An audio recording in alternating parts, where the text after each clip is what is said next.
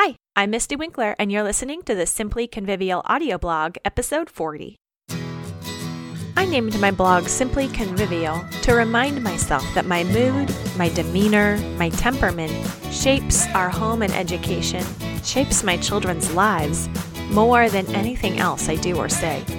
So, season 7 is all about mom's mood and how much it matters. Truly, we must repent, rejoice, and repeat every day. So let's dig into today's short but meaty focus session to help you keep your head in the game as a homeschooling mom. My secret weapon for beating a bad attitude in our homeschool. So, it's February. In our neck of the woods, it's been a harsher winter. We've had inches upon inches of snow, and then ice on top of that, when a typical year rarely sees snow that stays on the ground for more than a day or two. The sky is covered in gray, and often so is my head. Because of the cold and the wet, I don't get the same level of exercise and activity. Worse yet, the kids don't either. Sometimes it's weather, sometimes it's illness, sometimes it's simply fatigue. If you've been homeschooling for a while, you're probably familiar with the feeling. Homeschool morning blah. It's normal, it's natural, it's bound to happen but it's also one of the homeschool mom's most insidious enemies. No, I'm not exaggerating. Unless we learn how to overcome homeschool morning blah, we will not have consistency and we will not be modeling the cheerful grit that we want our children to have. It's normal, it's natural, it's bound to happen, and it's one of a homeschool mom's greatest opportunities if she'll just take it. I know that I have not been for the last few weeks. So what am I modeling? Caving in to personal convenience, giving up when I don't feel like pushing through. Know what that looks like when it's imitated? Whining, stubborn resistance, passive avoidance. It's not pretty in myself, and it's not pretty in my kids. In the February doldrums, we need to do three things respond, repent, and rejoice respond. I know sometimes I feel the prompting.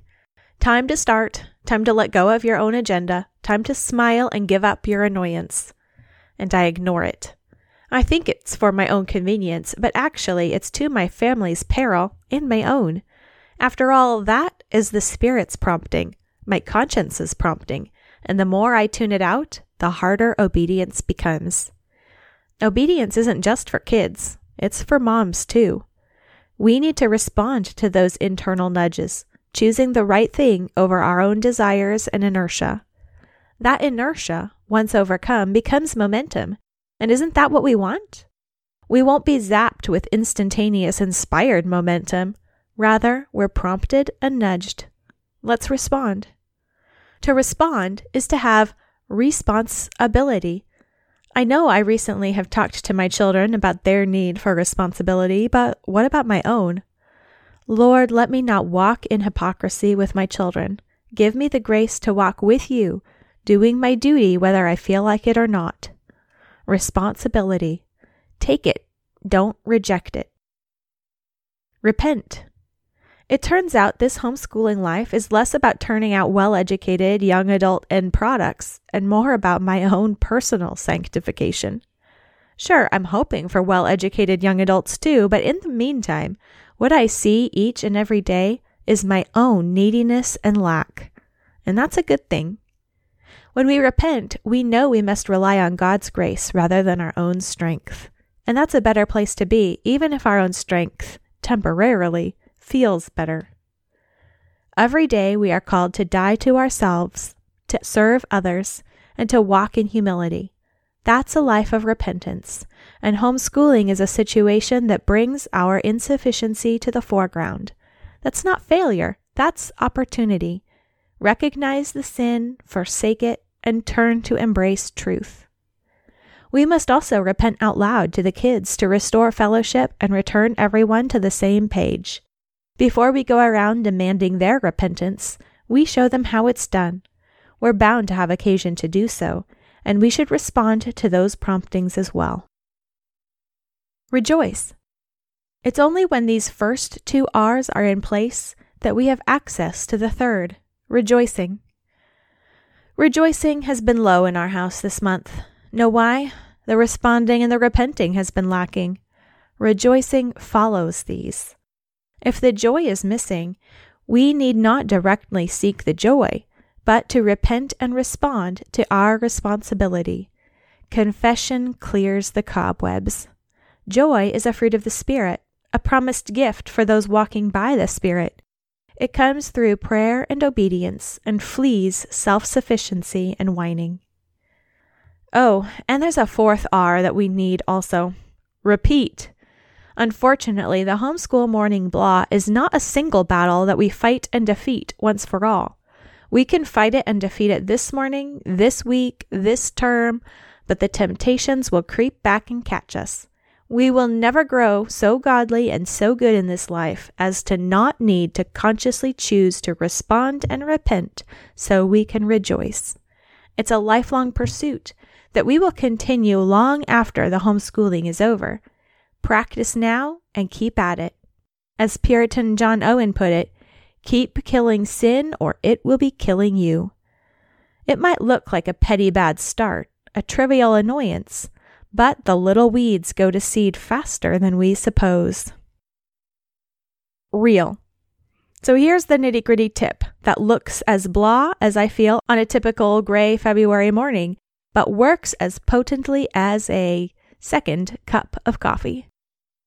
I keep a few pages of verses, quotes, and catchphrases handy so I can continually fill my mind with truth and make it easier to remember and act on what I know rather than how I feel. I call it a prep sheet.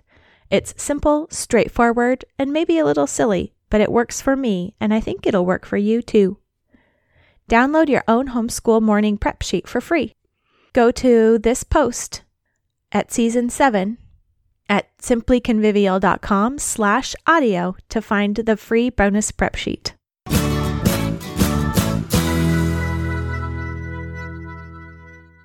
And now it's time for this season's Simple Sanity Saver Repent, Rejoice, Repeat.